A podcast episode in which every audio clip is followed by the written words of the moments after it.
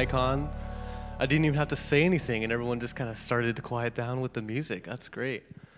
Um, this morning, I have the great pleasure uh, to introduce uh, a dear friend and a mentor and a leader of mine. Um, Luke Frank was born in Texas and raised in Idaho by his parents alongside his 11 siblings. His folks painted a beautiful picture of what Christ's love can do in us and through us and how to love people well. Luke met his wife Heidi at Seattle Pacific University, and the Lord has blessed them with five children who are slowly turning into adults.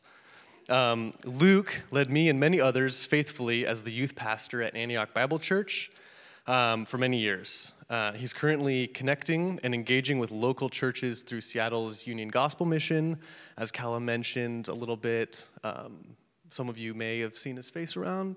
Um, with uh, he's got a strong passion and conviction to love and meet the needs of our homeless neighbors. Um, on top of being my youth pastor, Luke led my wife Ashley and I. Um, I didn't forget her name. I was thinking about something else. um, through premarital counseling um, and married us three and a half years ago. Um, and let me tell you, this guy is a hoot. Um, having grown up with him for 15 years or something, um, he's just a great guy. Um, Luke has shared with me the same beautiful picture of Christ through the way that he leads with authority, yet with so much humility, and the way that he obeys God's calling for him, even when there are doubts, and through the way that he laughs and connects with people, um, whether in celebration or hardship. Um, Luke's passion is to help others live into their God given identity. Uh, I personally think that he's done a pretty swell job of carrying this out. I can, oh, never mind. Icon, please welcome Luke Frank um, to teach us and to lead us. Um, and I'll let him do the, uh, the football team thing that they do. Thank you, Nate. Appreciate it, man. I was going to wait and see what you were going to say. I can, I was like, man, finish that out, man. What is he going to say? We might have to do a little more marriage counseling if he's forgetting uh, names. So we might have to take that back up again. But um, yeah, so great to, uh, so great to be here with you guys this morning. Um, it is an honor to be with brothers and sisters in Christ. Um, I love this picture of the church when you can kind of get out and see what, what God is doing in other communities and other church bodies um, across our community and city. So great to be here. Um, there was a couple things I wanted to mention about myself. Some of those were, were mentioned in the bio. Um, but I was competitive as a child in everything. Um, I had a desire to be perfect in everything and had a deep desire to make my parents proud of me. So I developed this belief system that I, what I received had to be earned and striving to do, do, do became my lifestyle. Um, so my walk with Jesus was important to me, but my ability to be real about what was going on in my heart and head were covered by self reliance and having it all together, that mantra. So I think this is important for you to know a little bit about me before I walk into this message this morning. Uh, I truly believe with all of my heart that we serve a sovereign God. And so when there's a message that, um, when they came and asked me, and there's a message that the Lord put in my heart, I truly believe for this moment that you are in, individually and as a church, there's a reason why the Lord wants to um, have this message shared with you this morning. And so I pray that you will take that um, to heart personally. Um, the last four years of my life have been trans- of transformational journey of learning to walk in my true identity rather than living in the false identity of my fears, guilt, and shame. Um, there have been so much healing and freedom that has come from learning how to listen to his spirit and to trust. And he was changing so much and is changing so much about the, the way that I think. The way that I think. So I want to read to you guys a verse really quickly before I jump into our topic on joy this morning. And uh, I want to read this to you guys. This is a, a passage that I always read before I preach because it reminds me of why I am here. Um, and it's from 1 Corinthians 2 1 through 5. And it says that, and when I come to you, brethren, I do not come with superiority of speech or of wisdom, proclaiming to you the testimony of God. For I determined to know nothing among you except Jesus Christ and Him crucified. And I am with you in weakness and in fear and in much trembling. But my message and my preaching are not in persuasive words of wisdom, but in the demonstration of the Spirit and of power, so that your faith would not rest on the wisdom of men, but instead on the power of God. Amen?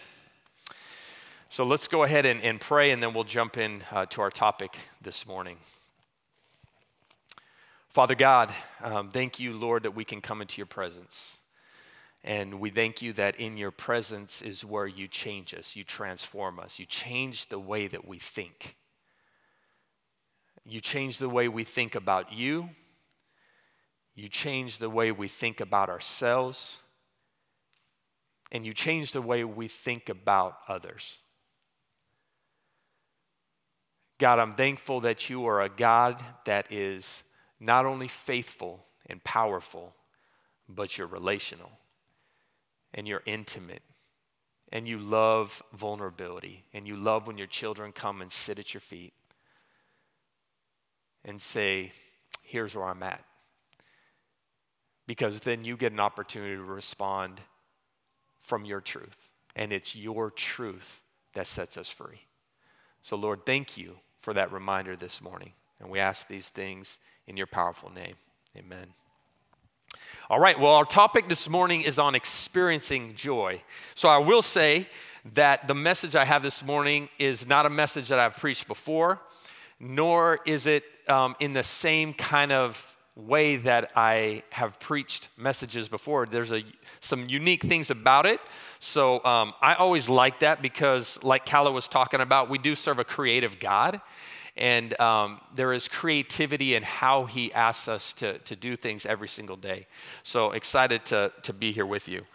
So, sociologists and anthropologists say that the two highest goals of people are to be immortal and permanently joyful. That's the two highest um, desires of people. So the question is what is joy? What is joy? Why is joy essential to our life as followers of Jesus Christ? And are you experiencing joy? Is it, is it possible to experience a lifestyle of joy? So, what will our approach be in experiencing joy this morning? I'm going to read to you 20 of the 400 plus uh, verses that talk about joy. Now, some of you are thinking, how are you going to get through 20 verses? You'll see. Um, I'm going to share one brief truth about joy from each verse and then a couple overall reflections, common threads at the end once we work through that idea of these uh, verses on joy. And then we're going to spend a moment defining the biblical definition of joy. Then we're going to spend some personal time hearing from the Spirit of God about what He wants us each to personally experience about joy this morning. Because I believe I could sit up here and I'm never going to change anybody here. My words are not going to transform you. We're not going to, our words are not going to transform each other, but it's the power of God that transforms us. So I know that God speaks in all kinds of different ways, and He shows up and he, He's going to speak. Um, and then I'm going to close up our time by giving a practical application to the church about how we can live this out in fellowship with a little twist on from my perspective of working at uh, the Union Gospel Mission with our homeless neighbors. But I think there's going to be something that's very specific to this church body for this time, this morning. So let me go ahead and start out with our um, key verses. Galatians 2:20. Galatians 2:20. You won't have time to turn to all of these. so the better thing is just to hear I want you to really focus in what is said about joy and really the source of joy in, in this passage, okay? So the Galatians 2:20 says the fruit of the spirit is love, joy, peace, patience, kindness, goodness, faithfulness and self-control. So the thought is joy is produced by his spirit. Joy is produced by his spirit. John 17, 13 says, But now I come to you, and these things I speak in the world so that they may have my joy made full in themselves. So the thought is joy belongs to him. Psalm 16:11 says, "You will make known to me the path of life. In your presence is fullness of joy. In your right hand there are pleasures forever." So the thought of the day is joy is in his presence. Joy is in his presence. Nehemiah 8:10 says, "The joy of the Lord is my strength." So the thought is his joy is my strength. Psalm 5:11 says, "But let all who take refuge in you rejoice. Let them ever sing for joy." The thought is joy is in God, my refuge. Joy is in God, my refuge. Psalm 25 says, May we shout for joy over your salvation. Thought is, joy is in his salvation. Psalm 21 6, For you have made him most blessed forever. You make him glad with the joy of your presence. Again, we see that joy is in his presence. Psalm 43 4, Then I will go to the altar of God, to God my exceeding joy, and I will praise you with the lyre, O God my God. The thought is, God is my joy. Psalm 63 7 For you have been my help, and the shadow of your wings I will sing for joy. The thought is joy is that my God is my help. Psalm 71 23 says, My lips will shout for joy when I sing praises to you, my soul also, which you have redeemed. Joy is that I am redeemed. Psalm 92 4 says, For you, O Lord, have made me glad by your work. At the work of your hands I sing for joy. Joy is present in all that he has made. Ecclesiastes 2:26 For to the one who pleased him God has given wisdom and knowledge and joy. The key thought is joy is a gift of God to his people. Now, I hope that you're starting to see a little bit of a theme as we're getting into this. I hope that as you're hearing these verses and you're hearing the source of what joy is, I hope that you're starting to gather a little bit of a theme. Luke 147 and my spirit rejoices in God my Savior, for he has looked on my humble estate of his servant. The key thought is joy is in my God, who is my Savior. Matthew 5 12, a few left. Rejoice and be glad, for your reward in heaven is great. For so they persecuted the prophets who were before you. Key thought joy is in our future reward of heaven. John 3 29, the one who has the bride is the bridegroom. The friend of the bridegroom who stands and hears him rejoices greatly at the bridegroom's voice. Therefore, this joy of mine is now complete. The thought is joy is the voice of the bridegroom, Jesus Christ. Our joy is complete in him. Romans 14, 17, for the kingdom of God is not eating and drinking, but of righteousness and peace and joy in the Holy Spirit. So the key thought is joy is found in the presence and in receiving from the Holy Spirit. Romans 15, 13.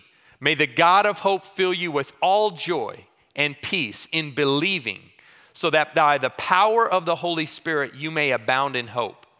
Key thought joy is given to you by the God of hope. James 1, 2, and 3. Count it all joy, my brothers, when you meet trials of various kinds, for you know that the testing of your faith produces steadfastness, that you may be perfect and complete, lacking in nothing. Key thought joy comes in his provision for what you need. Joy comes in his provision for what you need. Last two 1 Peter 1 8. Though you have not seen him, you believe in him and rejoice with joy that is inexpressible and filled with glory, obtaining the outcome of your faith, the salvation of your soul. So, joy is found in the salvation of your soul. And the last one, 1 Thessalonians 5 16 and 17. Rejoice always, pray without ceasing, in everything give thanks, for this is God's will for you in Christ Jesus. So the key thought is Joy is God's will for you. Now, what are the key observations that I want to make from those passages? What's amazing is there's over 400 verses on joy. So if you want to do a study on joy, it's super powerful. I think it's powerful that it comes the fruit of the spirit, love, joy, peace, patience, kindness. I think what's interesting is that you see love first and then you see seven attributes follow. And I think unless you experience the love of Christ, you can't experience those others that follow the joy. But here's what's interesting. Here's some key observations. Joy is neither created by you, manufactured by you, or dependent on you. Joy is a present reality and it exists in fullness for you to receive. You cannot manufacture it, you cannot create it. So, what's the implication of that truth? The burden of being not good enough to live in it authentically every day, every moment, is not your burden to carry. Sometimes you go around and you think, man, I just don't feel joyful. And that's why I asked the question before you started do you feel joyful? Do you experience joy on a daily basis? Because sometimes we try to manufacture it, and the burden's not on you to manufacture. You are free to receive as a gift instead of having to earn or work harder to achieve it. The second point, the common theme is joy is found in his presence. How many times did we hear that in his presence? This is going to be a key thing that we talk about today because you can either be in his presence or you can be separated. And even if you know him as your Lord and Savior, there can be separation in your relationship.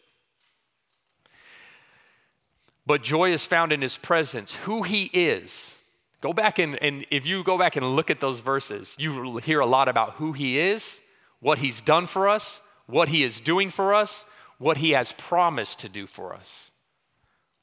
Joy is not found in correct theology, a correct understanding, or a perfect definition of joy. That will not give you joy, just to know it with your head. It is found in a relational experience with the living God. So, what are the implications of that truth? That joy is found in his presence. The implication is are we actually living in his presence, or are we just talking about our biblical understanding of this way of living? If we are not experiencing joy, maybe we are not living in his presence currently. Can we be doing all the right things and still not be living in his presence? I think that's possible. Because if we're not experiencing the fruit of the Spirit, we have to ask, why?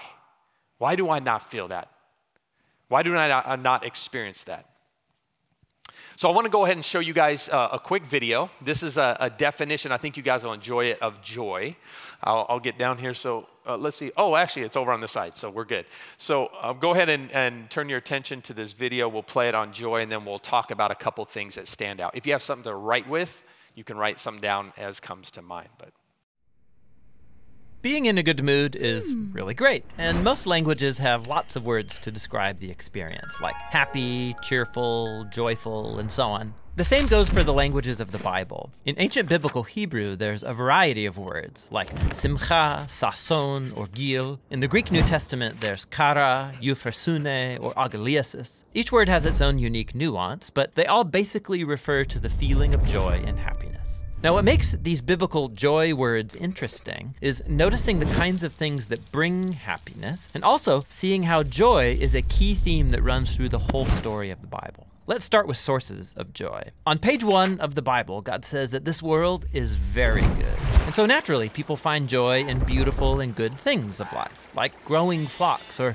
an abundant harvest on the hills. The poet of Psalm 104 says, A good bottle of wine is God's gift to bring joy to people's hearts. People find joy at a wedding or in their children. There's even a Hebrew proverb that compares the joy that perfume brings to your nose with the joy a good friend brings to your hmm. heart. However, human history isn't just a joy fest. The biblical story shows how we live in a world that's been corrupted by our own selfishness. It's marked by death and loss. And this is where biblical faith offers a unique perspective on joy. It's an attitude God's people adopt not because of happy circumstances, but because of their hope in God's love and promise. So, when the Israelites were suffering from slavery in Egypt, God raised up Moses to lead them into freedom. And the first thing the Israelites did was sing for joy. Even though they were in the middle of a desert, they were vulnerable, the promised land was still far away, they rejoiced anyway.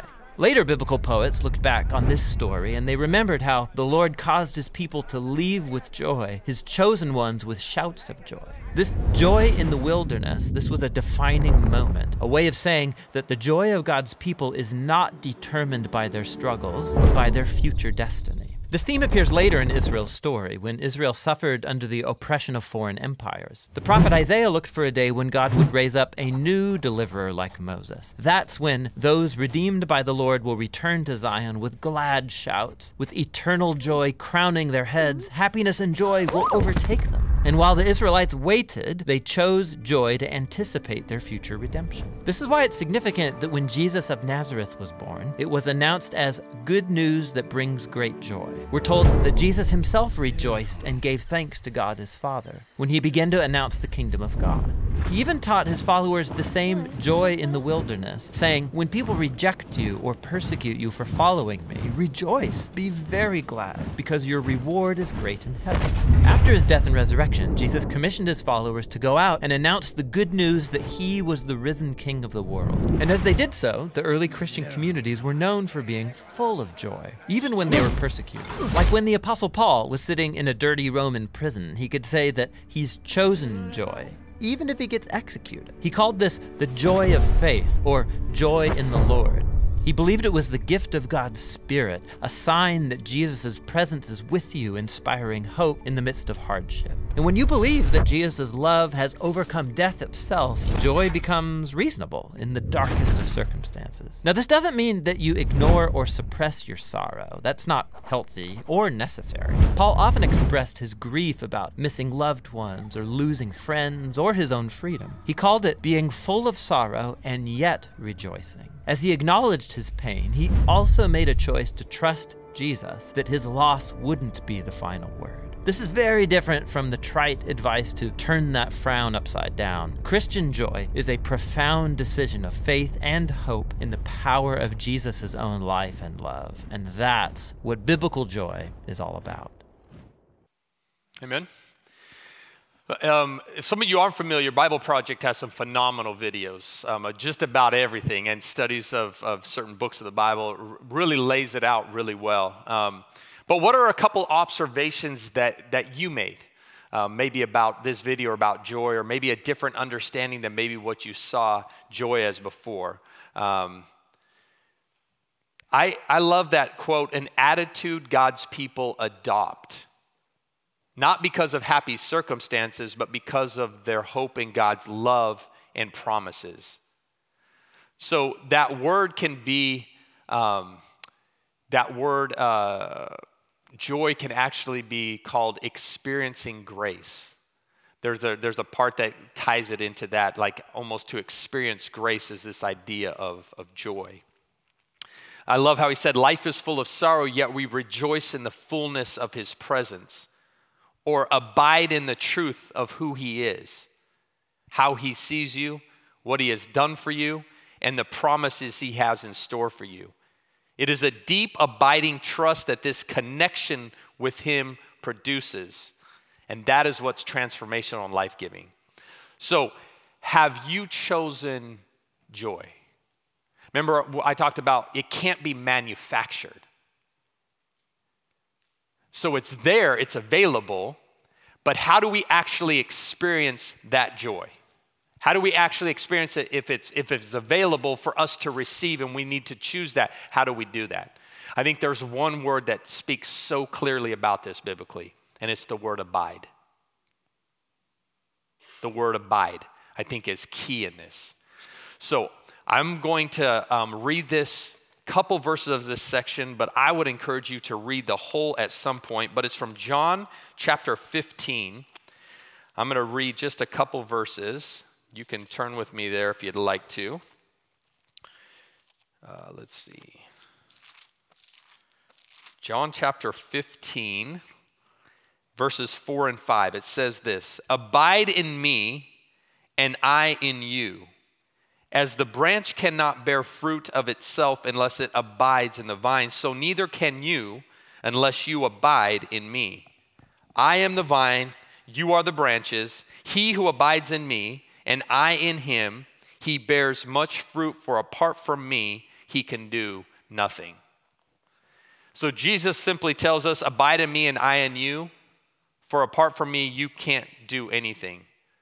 So, can we produce the fruit of joy apart from him? Scripturally, we can't. It's impossible. So, what does that word abide mean? Because I, I, know most of us have heard it before, but that word just basically means to remain, to stay connected.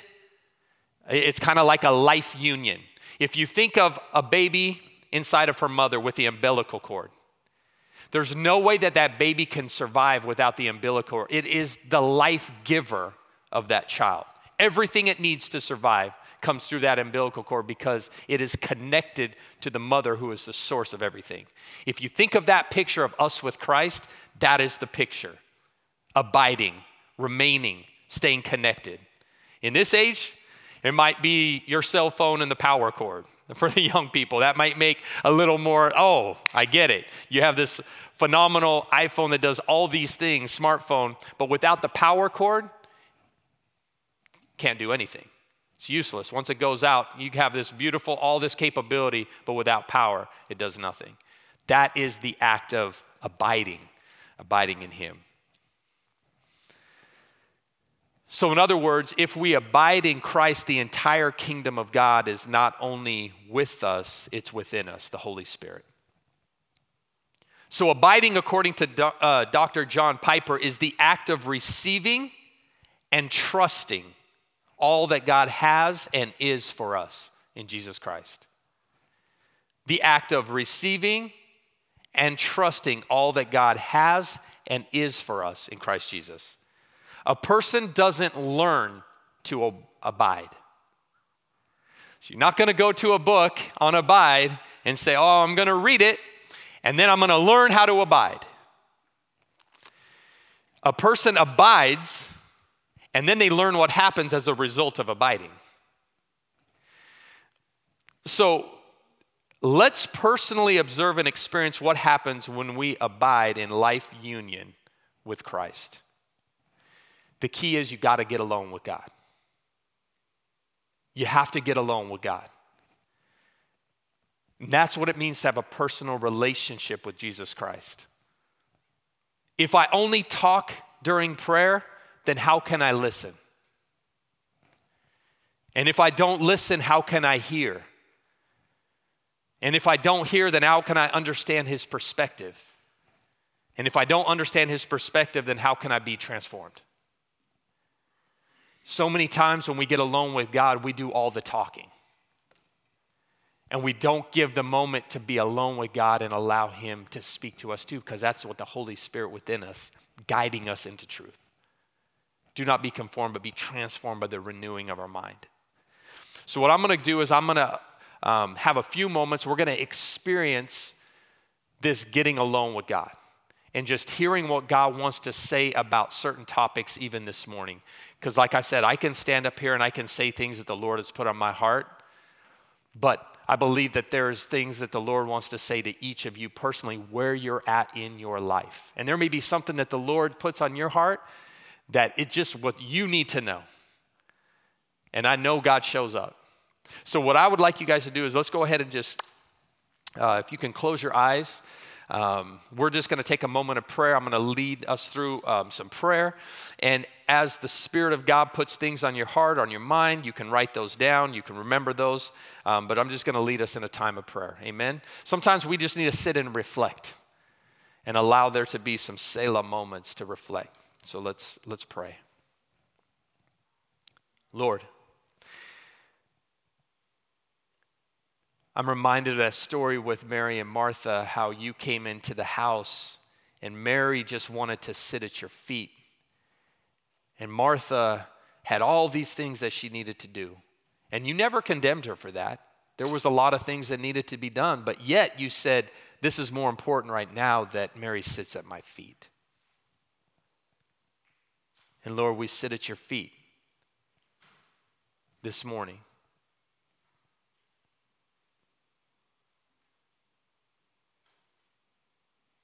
And Lord, we ask you, what do you want me to know about joy?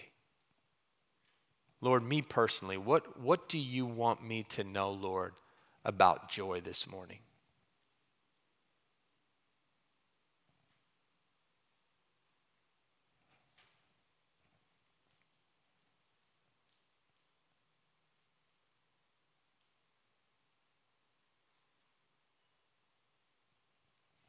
Lord, what, what is keeping me from being joyful? Lord, if there's anything in my life that is keeping me from receiving the joy that you have for me, can you bring that to my mind? What is keep me, keeping me from living and experiencing joy right now in my life?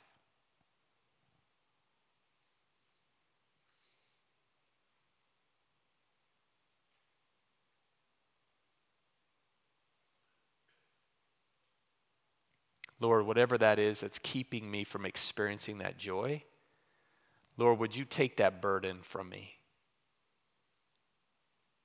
You never intended for me to carry that.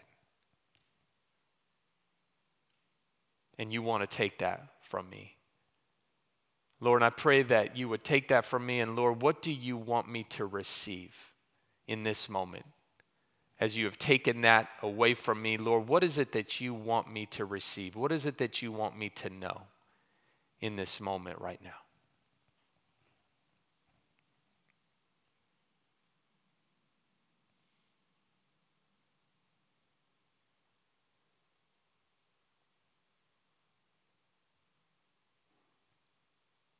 Lord, we're thankful for the way that your Spirit speaks to us in so many ways takes us back to the Word, takes us back to your truth, takes us back to pictures in our head where you remind us of things.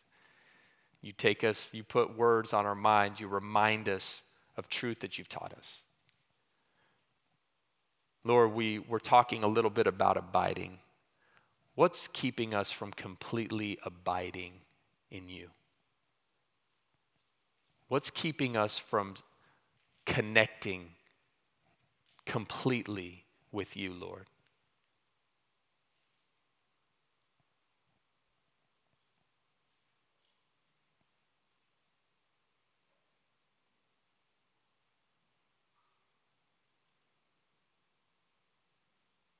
God, as you bring that to our heart,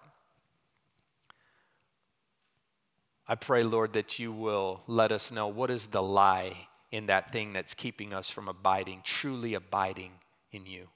What is the lie that maybe we've believed?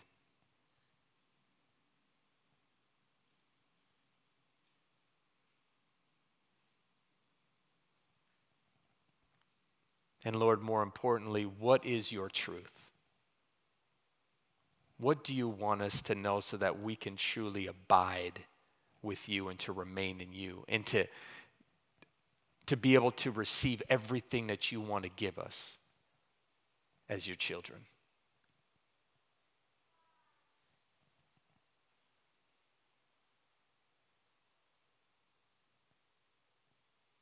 Lord, thank you that you are a God that not only hears us when we call out to you, but you're a God that speaks.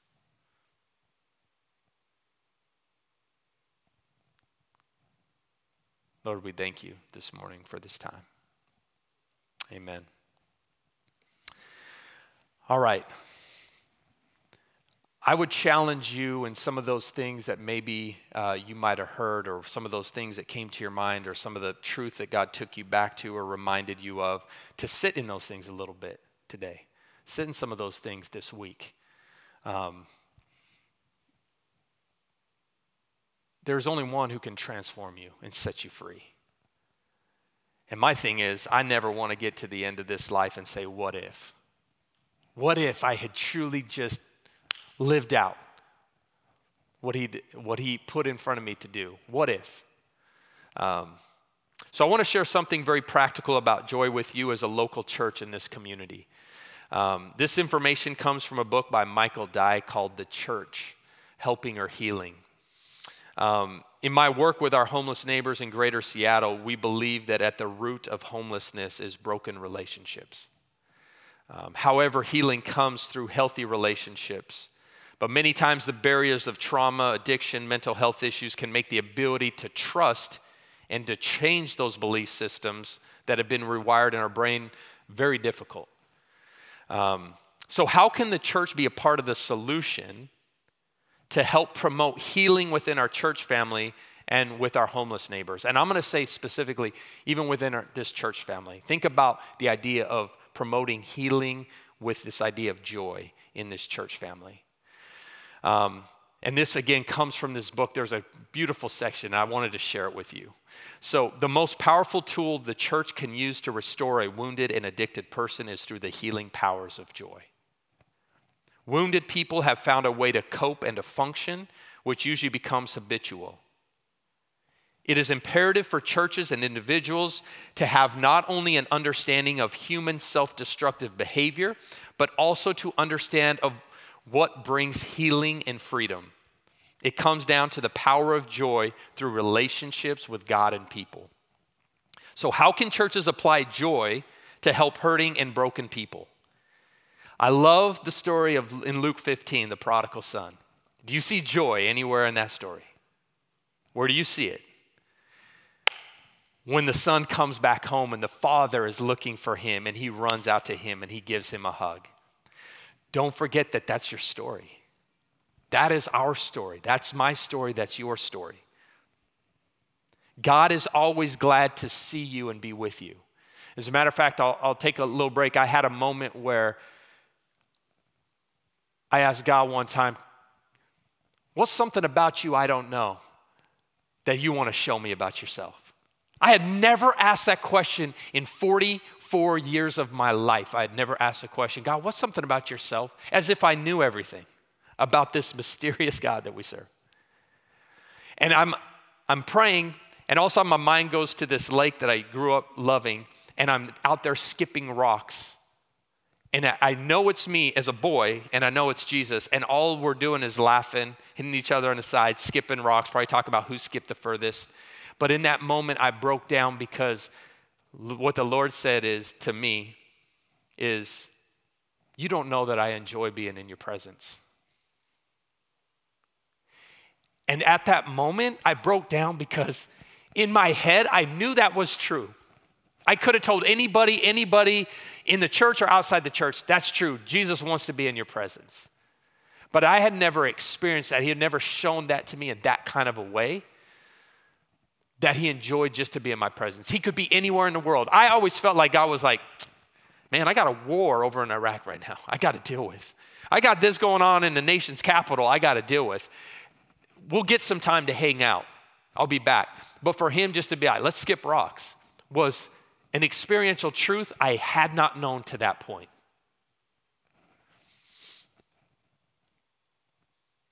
God is always glad to see you and be with you. One of the reasons we might get so attached, oh, this is interesting. One of the reasons we might get so attached to pets is that they're always glad to see us no matter how messed up we are. Isn't that true? It's like the sign that reads, Lord, help me to be the kind of person my dog thinks that I am. I love that. The Joy Center is one of the parts of the brain that can continue to help heal and to grow throughout a lifetime. Being in a safe group that knows you for real and yet is always glad to see you and be with you is healing. It alone can change and heal negative belief systems and behaviors. That's brain science. But that's what God talks about. I'm going to transform your mind. The opposite of joy is disgust. And disgust is experienced when someone is not glad to see you or be with you, and it can result in rejection and shame, communicating that there's something wrong with me. Shame is our most destructive emotion. Most therapists who work with self destructive, addictive clients have concluded that what drives destructive behaviors is shame. Shame is our most powerful, heart wounding emotion, resulting in negative, distorted beliefs about God and about myself. And reprogramming, reprogramming those negative, self sabotaging beliefs is primary, and that's real recovery. Most, some of the most common shame driven beliefs are I'm bad, I'm not good enough, something's wrong with me, I don't deserve good things, I'm a failure.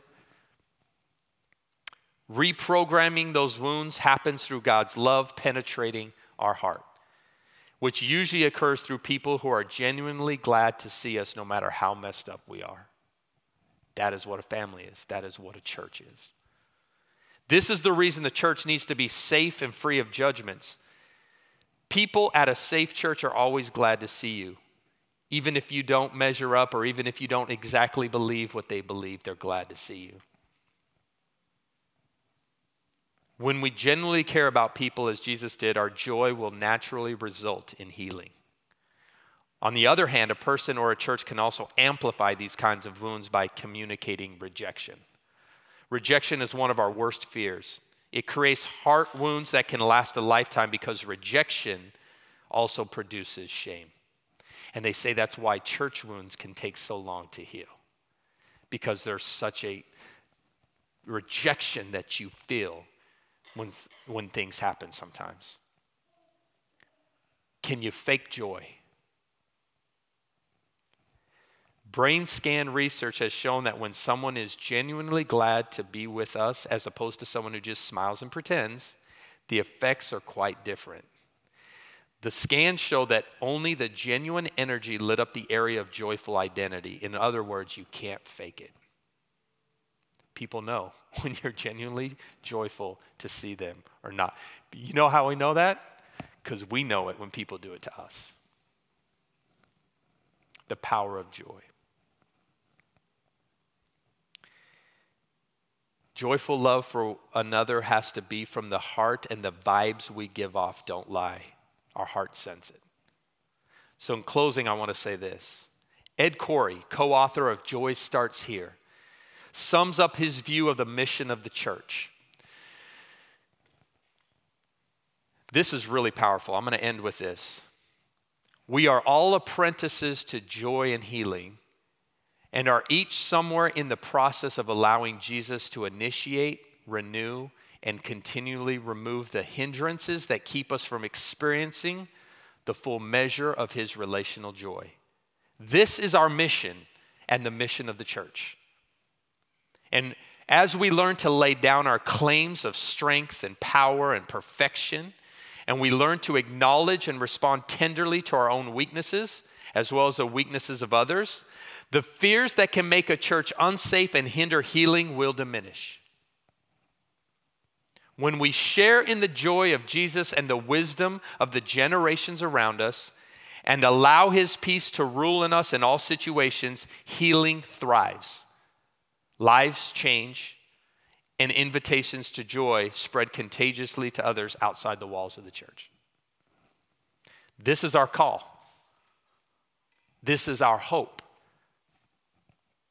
And this is the mandate that many of us are beginning to see fulfilled. Joy and healing are our birthright, our commission, and our identity. Church, we must learn to truly abide, to remain in His presence and experience the joy that heals us and works through us to heal others. The question is are you going to choose to receive today? It's in fullness. It's already there. It's just will we abide? Will you choose to abide today? I'm going to go ahead and pray, and then I'll have Ben come up. Father God, thank you, Lord, for your powerful message. Lord, sometimes it seems so simple. And yet you remind us that it is difficult because there are hard things that we walk through every day, and naturally, we want to be self reliant. But you are a God in your love that says, I want you to depend on me. Even your children in the desert, you had to say, Every day I'm going to provide the manna for you. Because I don't want you to be dependent on yourself. You have to depend on me every day to show up. And Lord, that's same thing you're doing with us today. Lord, teach us, continue to teach us what it means to abide, to remain in your presence. Lord, give us the joy that we need to abide. We ask these things in your powerful name. Amen. This teaching was recorded as part of our current sermon series at Icon Church. During our weekly gatherings, we move from the teaching to a time of response. While we recognize it may be hard to capture that as you listen online, we encourage you to take a moment to reflect on and respond to what the Spirit might be telling you in response to what you've heard. For more resources and to find out how you can join with us on gathering on Sundays, visit iconchurch.org. And as we say each week, Christ is all, and we are His.